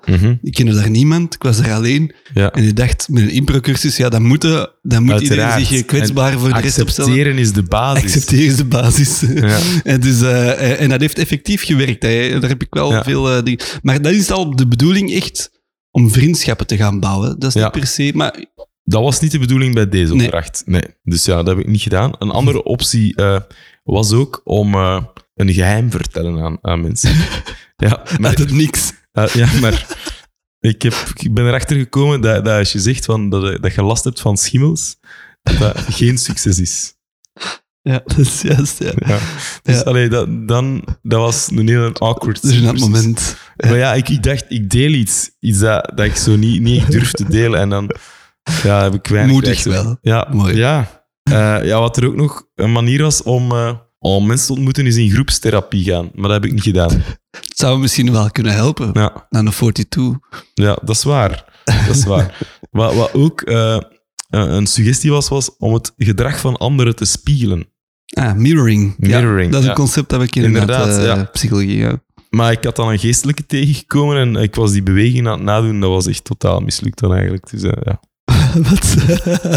nee, ik snap hem niet. Nee, die moet wel laten vallen. Ik, in mijn hoofd was ze beter dan, dan als ik hem bracht. Ja, maar kijk. Ja. eh, en dan dat is ze... toch wel, dat is echt, echt, eh, dat heeft echt impact. We hebben zo bij ons eh, op de vakgroep Mhm. zijn, hebben ze onderzoeken gedaan rond ehm, sollicitanten en mensen die moesten het interview afnemen. En sommige sollicitanten kregen de opdracht om de interviewer te gaan imiteren in Ja. gedrag eigenlijk. Mhm.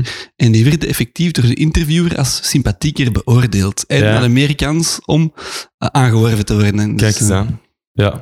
Kijk, ja, zo'n beetjes. Maar ik heb ook zo... Ja, ik ben ook naar een paar lege websites gegaan, in de zin van verzamel wat holle uitspraken. hè, En, eh, en bijvoorbeeld... Ik dacht, de website is eh, genantestilte.nl en dat is gewoon een lege website. Ja, bijna, maar het, is, het was zo open deuren intrappen van hoe dat je mensen kon ontmoeten. Hè. Dus eh, Get Alive vond ik zo, ja, vond ik nog wel origineel. Eh think out of the box, zo echt zo van die niet-zeggende dingen. Om, da- om daarmee te beginnen. Ja, be self-confident, be enthusiastic. Hè. Ah, dat is hetgeen wat ze u Dat is- dat aanraden. aanraden. Ah, ja, Dat is- oké. dat Er waren dat. 102 tips. 102 tips en dan de eerste was Be Get Alive. yourself. Ja, get Ja. alive. Allee, dan denk je van, ja, dat is toch van, eh allee, kill yourself. Allee, dat is toch... Dus ik was echt een beetje, ik vond het... Allee, Het is goed bedoeld, maar eigenlijk heeft het toch het omgekeerde effect. volgens mij is dat weer zo'n jobstudent die zo'n website eh, moet, eh, moet eh, ja, schrijven, eigenlijk, de content. Andere en twee manieren om Voor andere zijn, mensen voor zijn new age tante. Ja, inderdaad. Ja, maar allee, dan vroeg ik mij ook af, wie leest die onder de twee tips eigenlijk? Maar oké. wanhopige mensen, Geert. En dan was er, stond er ook nog bij, spreek mensen aan in wachterijen. Ja, dat vond ik een hele rare eigenlijk. Al eens gedaan? Random of als je mee in de wachtrij staat? Als je mee in de wachtrij staat. Oké. zo, dat je zo, hé jong, wat ligt er in uw, uw? Allee, dat is zo toch raar eigenlijk. Hè? toch altijd een, een, ehm, een dingmoment. Maar anderzijds is nu net hetgeen wat dat onderzoek aangeeft, is dat wij dat overschatten. Mhm. Dus wij ervaren dat super gênant. Maar eens dat, als je zelf aangesproken wordt bijvoorbeeld, dat vind je nooit gênant, toch niet? Ja, Dan is dat direct voor u toch een aanleiding om, zo, ah ja, om direct te beginnen een gesprek te bieden. Dus dat is zo in, niet in evenwicht. Dat is zo hetzelfde als dat je alleen op café zet, het eetcafé. ja. ja. Mooi moment. Dat was een heel mooi moment. Ja. Is- En maar je overschat toch hoe, hoe, hoe hard dat er op u gekeken wordt en wat de andere mensen van Zeker. denken. Zeker. Ja, en je onderschat hoe saai en vervelend dat kan zijn als je daar staat te smachten naar een contact en dat je dat dan ten allen tijde met, met wat falen probeert te... Ja, Ik heb er mentaal op willen voorbereiden. Ik heb het gezegd dat dat, dat kan gebeuren. ja.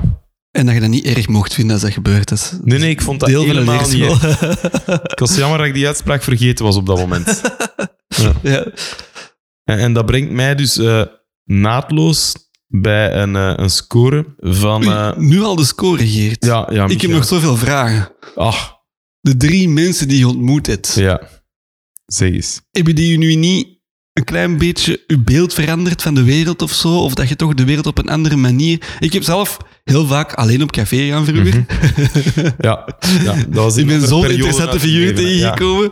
Nu, ik heb het wel vaak gedaan, dus ik heb dan ook wat meerdere pogingen ondernomen. Dus het kaf van het koren kunnen scheiden. Eh, ik weet dat ik bijvoorbeeld...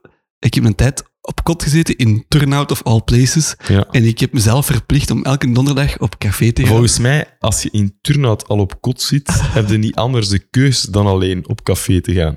Ja, dat Je zal waarschijnlijk de enige kotstudent in Turnhout. Er zijn niet zoveel kotstudenten in Turnout. En eh, ik was, technisch gezien zat ik ook nog in het middelbaar op dat moment. Dus ik, Ah, ja. ik was niet echt een student, student. Ik moest elke dag gewoon nog naar school, maar ik was wel vrij voor Ja. na school. Ehm, En ik wou daar gebruik van maken. Mhm. En ik dacht, ik ga gewoon op café gaan. En inderdaad, dat is gewoon niet het studentenleven in Turnhout. Ja. Eh, of het is toch heel sterk verdoken. Ik heb gewoon een bruin, bruin café op de hoek gekozen.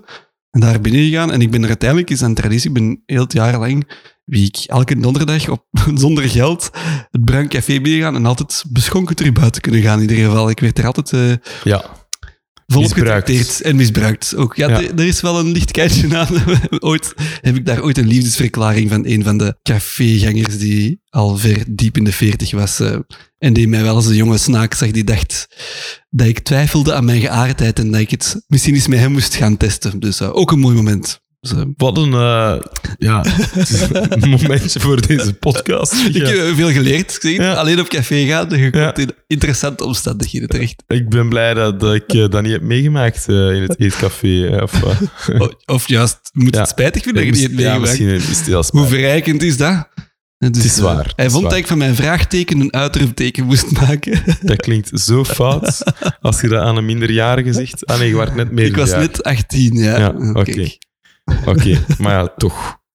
Eh, nee, interessant. Had je nog vragen voor mij? eh? Ja, ah, wel. Dus eh, hebben ze u niks bijgebracht in uw leven? De drie mensen waar dat je mee zit gesproken. Wel, ik moet zeggen, de contacten waren kort. Voor, zeker voor onze Afghaanse vriend. Maar ja, bijgebracht. Ik vond, vond het wel interessant. En het is ook niet dat die mensen zo plots een nieuwe eh, deel van de maatschappij waren die, waar ik nog nooit mee gepraat had. Ja, ik heb wel al met oudere boekhouders gesproken. Ah ja. Mijn vader is er bijvoorbeeld een. Het was alsof dat je gesprek had met je vader eigenlijk. toch een beetje anders. ja, mijn, mijn vader drinkt minder. Eh, Oké. eh, en dan- Roger die drinkt al eens graag een pintje. Ja, Roger. Zeker als het voetbal is. eh. Voilà, ja, ja. En die heeft zo de derde helft is voor hem de belangrijkste helft. dat Roger. Zo'n uitspraak. En voilà. Eh, ja, zo van die dingen. Eh, maar eh, die, die, die Gracia, ja, dat was wel eh, een sympathieke vrouw. En die was wel eh, interessant om, om wat dingen te delen. Hoe dat het is om in een woonzorgcentrum te werken en zo. Maar ja, ook dat heb ik allemaal van dichtbij allemaal al gezien.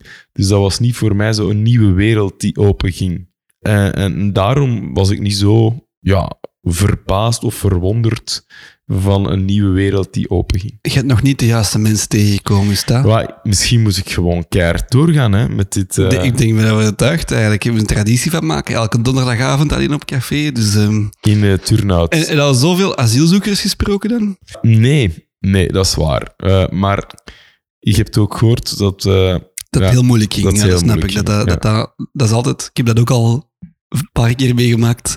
Met goede intenties en zo, maar het lukt echt niet om deftig te communiceren. Dat is echt moeilijk. Ja. dus, dus dat was eh, een moeilijke. Ja.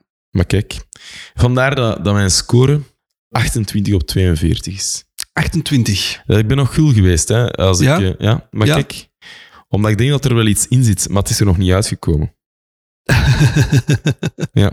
Er zijn vast nog wel eh, ontmoetingen die, eh, die wel eh, meer impact zullen hebben. Maar zou je durven om sneller met vreemden te, te spreken? Ja, durven zeker wel, maar het is... Ja, ik moet het, de kans dat het plezant is, dat weet je niet. Of, Ja. of verrijkend. Dat is zo... Ja, die, als ik daar ergens een manier kan vinden om, om daar dat, dat op te drijven, of, of daar gewoon ja, dat niet belangrijk te vinden wat het wordt of zo, En eh, zou het aanraden aan anderen om te doen? eh, zeker wel. Ja. Ja, echt? ja, je moet het gewoon eens proberen. Hè. Je weet nooit. Ah, ja, oké. Ah, ja, ik heb on- intussen nog gezien dat er een- net een boek is uitgekomen. Mhm. Ehm die... Hier juist, zo, tijdens onze podcast. ja, ja, toevallig hier. Ja. Dat komt hier binnen. Ehm, nee, nee, eh, wacht. Eh, ik, krijg, ik heb hem nog niet kunnen lezen. Dus, eh, maar ik kan hem wel u aanraden dan, Ah, ja. deze. Ja, dat dat- jij hem leest en dat je vertelt aan mij wat erin staat. Ah ja, zo heb ik ook The Power of. Strangers. The Benefits of Connecting in, suspicious, in a Suspicious World. En dan krijgt supergoeie reviews. Is dat een boek van de CIA of zo? ja, eigenlijk, eh, wie weet. Het is van eh, Joe Keohane. Keohane, ja. Hij wordt heel Is hoog. dat de familie van eh, dingen? Key... Keanu Reeves? Nee, Nee, heeft weinig weten welke geert. Ja, dit moet eruit. Ja. Eh, eh, maar eh, voilà. En ik heb ook nog terug, opnieuw studies gevonden die bevestigen. En die zeggen dus, ik zal het hier even voorlezen. Again and again, studies have shown that talking with strangers can make us happier, more connected to our communities, mentally sharper, healthier, less lonely and more trustful and optimistic. Geert, Hallookjes. wat heb jij niet goed gedaan zodat je dat niet hebt ervaren? Ja, ik, eh, ik moet, er, moet het gewoon blijven doen. Ik heb het begrepen. Ik eh, neem het mee naar een volgende podcast. Wie weet kan ik de punten nog bijstellen. Misschien, kun je Post factum. misschien kunnen we eh, een, een van onze medewerkers gewoon de opdracht geven om dat eens te moeten doen en dan te rapporteren. Snap je? Ja. Dan, dan, dat je het outsourced. Ah ja, dus al mijn opdrachten outsourcen. Dat lijkt mij nu ook nog wel iets. Ja. Ja. Alright, ehm, we hebben eh, twee opdrachten, 22 en 28. We zijn nog niet aan 42, dus dat is teken dat er nood is aan volgende opdrachten.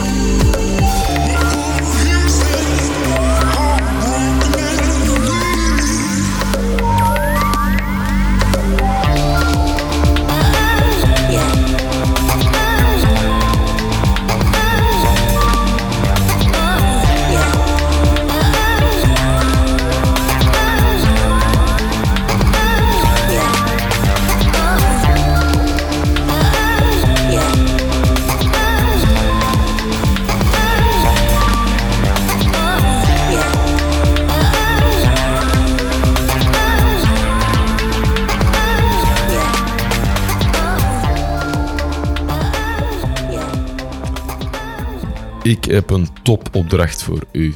Ah, Ik zou ze eigenlijk heel graag zelf gedaan hebben. Want zo ben ik bij mijn opdrachten. Eh, het het is is toch een geen opdracht... marathon lopen? Nee, nee. Dat, heb ik al gedaan. ja, is Been there, ja. done that. Nee, ja. Eh, nee, het is een opdracht waarvan dat je ontspannen en blij wordt. Die Hmm. je jong houdt. En waar je ook betere seks van krijgt. Hmm.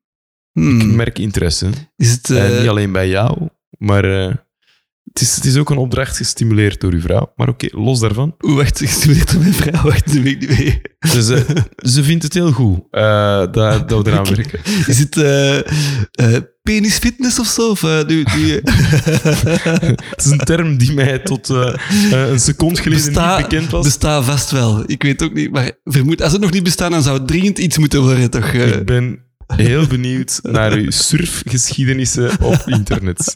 dit, is, dit is een zeer awkward moment. Ja, ik, hou jij- van, ik hou van gênante momenten. dat, dus, eh, dat is ja. duidelijk, ja. Ik ben benieuwd of je dat in de montage houdt. Eh, maar eh, het is een half uur yoga per dag gedurende één week, Michael. Dat is eigenlijk penisfitness. Dus, Dat weet ik niet. nee, een half uur yoga per ja, dag. Ja, ja. Oké. Want yoga, hè, dat eh, doet eh, volgens onderzoek, en dat gaat je vast kunnen beamen, ja, eh, wonderen voor je humeur. Hè. En uw eh, hipstergehalte ook. Ja, vast wel. Hè. Maar je slaapt beter, hè. je hebt meer energie, je voelt je ook soepeler. Hè. Je hebt zelfs nog, nog een betere relatie met je familie. Ja, Door yoga. ja, en ze vonden dat ze er zelf ook beter uitzagen. Allee, ja, nog beter, Michael. Oké, dat is misschien wel nodig dan. eh, Ja, dat ik, eh, eh, meer tevreden over uw lichaam, dat wil dat zeggen. Ja, het houdt u ook nog jong. hè, en dan geven ze dat aan met een aantal yogis die heel oud zijn geworden. En dan zo Krishna Namaraja. werd 101. En dan zijn leerling, Patabi Joyce, ja, die werd 102. Ah. Dat is nog wel... Dus die heeft dan geleerd ja. om toch nog een jaar langer... Ja, dus dat was een goede leerling. denk Ah ja. Maar wat ook heel tof is, is dat ze toch wel zeggen dat Yogananda ja, gewoon op zijn 66ste gestorven is. Dat is uitgeschoven. Ja. Ah, nee, is niet uitgeschoven in Nee. de badkamer tijdens een yoga moves. Nee, ah, maar over gevaren van yoga, ook belangrijk. Je kunt dus ook wel eh, zware blessures oplopen bij yoga. Van het overstretchen en het, eh, het scheuren eh, van, van gewrichten, ah, van spieren en het uitrechten, rekken van gewrichten. Dus Het is, ga, ga niet te ver, het is zou een beetje gelijk het skaten, de emergency of de spoed ligt vol met skaters. En met yoga mensen dan. Wij- Ja, het, is die combinatie. En als je nog eens yoga op een skateboard doet, dan is het al helemaal. ja. ja. Dus eh voilà. Eh, en ja, waar, waar, waar ga langs dat op te wachten, door yoga krijg je betere seks. Hè. En het was zelf een dame die, die bijvoorbeeld kon klaarkomen zonder handen. Ja, dat vind ik op zich al... En dat heeft alles te maken met yoga? Of, eh? Met haar yoga-leraar. Nee, nee, dat is niet... ja, voilà, ja. Nee, nee, dat was geen yoga-leraar bij betrokken, dat was een grapje. Eh, nee, maar eh, dus, dus eigenlijk kon die een orgasme krijgen puur door zich te focussen op haar ruggengraat. Wat Ja, ja. Dus ik, ik was er ook niet bij. Dus uh, allee, ik, dat is, ik heb helaas ook niet de video's. Dus uh, ik, jij met je surfervaringen, je zult dat vast wel vinden. uh, maar die zegt... Het ruggengraat. Ja, haar uitgangspunt is, zeg maar welke chakra dat je wilt meten. Hè. Zij kan klaarkomen hè, via alle energiecentra. Uh, haar chakra zit aan haar ruggengraat, of wat? Oh, dat moet vast wel zo ja, zijn. Dus ja. ik moet mij gaan verdiepen in de chakras, vermoed ik, voor de yoga, om dat goed te doen. Vast wel, vast wel. En wat ook wel interessant is, is dat je testosteronniveau hè, sterk kan stijgen door yoga te doen. Allee, nog sterker stijgen. Michael, ik bedoel... Is dat niet zo wat paradox? Allee, lijkt het nog niet zo dat die mannen die yoga doen, dat die allemaal zo net wat meer zo wat, ja, hun vrouwelijke kant willen benadrukken of zo? Of, uh, ja, uh, maar... En dan stiekem toch hun testosteron aan het kweken zijn, dus die zijn gewoon geniepiger. Het, is, uh, het blijft volgens mij een shaven truc bij uitstek. het zijn gewoon... Het zijn eigenlijk de shaven van... Uh... Ja, nee, het, volgens mij zijn, zijn yogaleraars slim het shaven. Ja. ja. Dat is like de, ja, like de salsa-leraar zijn. Ja, inderdaad zo. Ja. ja, ja, inderdaad. Dus uh, ja, voilà. Michael, wat denkt ervan? Uh, ja, ik, uh, ik vind het een goede opdracht. Ah? Ik heb nog nooit yoga gedaan. Mooi. Maar het zijn altijd zo van die dingen dat ik denk van ja, waarschijnlijk is dat wel goed. Maar zo'n drempel om dat te doen is toch altijd... Ja, er is toch eerst een drempel om dat te... Het is een cadeautje van mij. Een cadeautje van het leven. ja, ja oké. Okay. En als ik het echt keigoed vind, als ik zeg, ik geef het superhoge score, ga jij het dan ook doen? Ja, zeker. Eigenlijk, eigenlijk was het uitgangspunt al... Uh, ik heb samen met mijn vrouw over gehad. Waarom zouden we niet meedoen, was het idee. ook, ook een week dat doen. Hè? Uh, maar ja. Ook apart dingen, ja. Zo samen yoga doen, creëert ook een band, vermoed zeker, ik. Zeker, Als we dan alle twee aan onze ruggengraat denken, dan is het ook al in orde. Ah ja, voilà. Dan uh, komt het uh, helemaal, ja. Oké, okay. nee, ik kijk er naar uit. Maar uh, ja... In alle gevolgen van dien. Ja, absoluut. Ja, ik heb ook een opdracht ah. voor u, Geert. -hmm. We zijn al een tijdje bezig met de podcast. Dat klopt. Het is tijd voor de big one, Geert. Ik heb geen makkelijke opdracht mm -hmm. voor deze keer. Weer al niet. En dus um, ik heb wel een paar moeilijke opdrachten gegeven. Ja.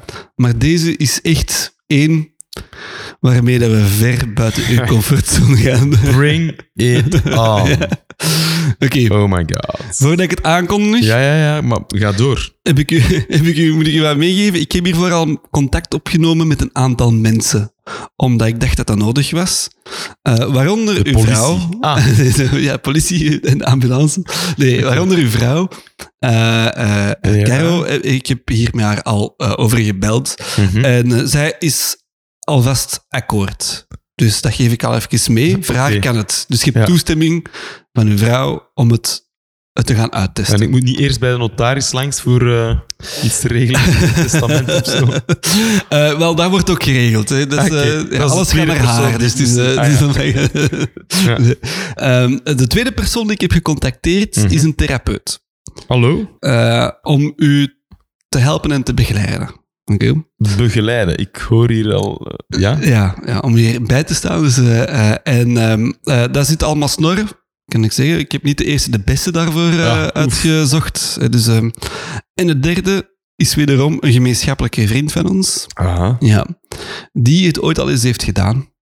En die daarover kan uit ervaring spreken. Een ervaringsdeskundige. Een ervaringsdeskundige. En het is ook iemand die je vertrouwt. Oké. Eh, vandaar dat ik hem ook heb gesproken. Het is niemand minder dan Bart van Peer. Ja. Oké, die vertrouw ik. Absoluut. Ja. Ja, eh, Dan heb ik al een lichtbruin vermoeden in welke richting ja. gaat. Heeft te maken met zijn tv-programma Brain Man. ja, ja. Het is, eh, Geert, ik, eh, ik schenk u bij deze een psychedelische reis. Ah, ik dacht gewoon een ijsbad in IJsland. Maar nee, het is gewoon een psychedelische reis. Godver. Ja. Ik dacht, ik, Ja. zei, ik kan hier al een week naar IJsland. eh, zo. Ja, op, op kosten van de zaak. Ah, nee, deze keer mogen de psychedelische trip op kosten van de zaak gaan doen. eh. Beste fiscus. ja, dus, eh, ja, maar het is voor het Moet je deze factuur zien? Eh, Het is voor de... Luister maar naar de podcast. Je hoort hoe dat ik tekeer ga. Voilà, heck, dus eh, eh, ja, ik weet, ik, ik heb mezelf voorgesteld, moest jij het aan mij vragen, ik zou het echt niet makkelijk vinden. Ja, maar ik, ja, ik, in alle eerlijkheid, ik heb het ook niet makkelijk. Er zijn heel wat vragen die Ja. direct naar boven komen. Ik denk dat het moeilijkste is, is, is het luik, en dat zal voor mij ook het moeilijkste zijn, is het luik van controleverlies. Hè? Dat je je Ja. helemaal moet laten gaan, dat dat, dat, dat, dat iets bij je doet. Eh, dat, je niet, dat je niet meer onder controle hebt. Ja. Eh, maar daarom ook al die dingen, gelijk een therapeut die je daarbij begeleidt. Dus is iemand van de Psychedel- Belgian Psychedelic Society, dus die daar wel echt veel ervaring mee heeft, die weet ja. wat dat allemaal ervaring met- met, met andere mensen, niet met... Ja, Oké, ja. Eh, niet, ja, met andere mensen erbij te begeleiden. Ja, ja, ja. Dus, en vooral duidelijkheid, ik vraag u niet om psychedelica te nemen, want als, ik, als je de keuze zelf niet maakt om dat te doen, Mhm. als je dat onder dwang doet, ja, dat klopt ergens niet. Nee, nee, Dus ik wil u meegeven van, als je het niet doet, Heel goede vrienden, geen enkel probleem. Dan laten we een ijsbad pakken in IJsland bijvoorbeeld, of whatever. Hey. Dan vinden we wel een, een alternatief. Ja. Eh, ehm, of we draaien de rol om. Ik zie het, ik zie het wel om te doen. Ik vind het Ja, ja. maar, eh, als je het niet ziet om te doen, geen probleem. Nou, Je mocht daarvoor kiezen. Dus die keuze staat u vrij. Maar ik vraag wel om twee gesprekken te hebben. Ja. Eén gesprek met Bart Ja, en één gesprek Check. met de therapeut. geen probleem. En dan in eigen volledige dingen uw keuze maken van of dat je het ziet om te testen. Ik eh, vind het op zijn minst gezegd zeer spannend. De reden waarom dat ik het vraag, Geert, er zijn twee redenen. Eén is wetenschappelijk onderzoek over psychedelica is Mhm. Waanzinnig interessant en best wel spectaculair. Hè. Het is ook FDA-approved ondertussen Ja. in Amerika om eh, psychedelica in te zetten bij bepaalde therapieën. Onder andere bij levenseindbegeleiding wordt het ingezet. Welke richting wilt je na, naartoe gaan? Nee, niet dat dat, maar eh, blijkbaar helpt het heel, heel hard bij mensen die angst hebben voor de dood. Mhm. Dat onder, door die psychedelische therapie, dat dat echt de angst voor dood wegneemt. Oké, En ook bij mensen met posttraumatisch stresssyndroom. Niet dat je een trauma hebt, dus, eh, nog niet. maar dat daar ook heel snelle vooruitgang geboekt kan worden met psychedelica. Ja, Er zijn ook nog allerlei andere super interessante onderzoeken met psychedelica, maar dat ga ik voor de, voor de volgende podcast Mhm. eh, eh, houden. Ik wil u het eerst volledig zelf laten beleven en benieuwd, ai, als het gaat gebeuren, wat, wat het gaat geven. En een andere reden waarom ik het u vraag, is omdat ik het gevoel had, ja, we hebben een aantal zaken geprobeerd, ja. maar we hebben nog niet echt iets gedaan waarmee dat je echt u moet loslaten. Zo, snap ja, Dat je we zijn moet- er nog niet aan die 42. Voilà. En Ja. we moeten de grotere middelen eens inzetten, dacht ik. Ja, en En bij deze zit jij daarvan het eerste slachtoffer. Maar er komt een volgende aflevering, ja, aflevering waar dat ik het terug op mijn bord ga krijgen waarschijnlijk. Dus, eh, ja, ik, mijn gedachten zijn... Ik ben niet uit op revanche, dat is het laatste. ja, dat is juist. Dat hebben we nog niet gedaan. Nee, eh, maar eh, ja, het wordt eh, ja, even boeiend om... eh, ik ga die twee gesprekken afwachten. Ik Ja. beloof niks. Ja. Om echt te weten of ik het zal gedaan hebben, moet je gewoon luisteren naar de volgende podcast. ja. Zo simpel is het. Dus eh, met andere woorden, dames en heren, dit was de negende podcast. Hebt u vragen, suggesties of andere dingen? Mail gerust naar podcast@thisis42.com. Bedankt voor het luisteren en graag tot de volgende keer. Ciao. 42.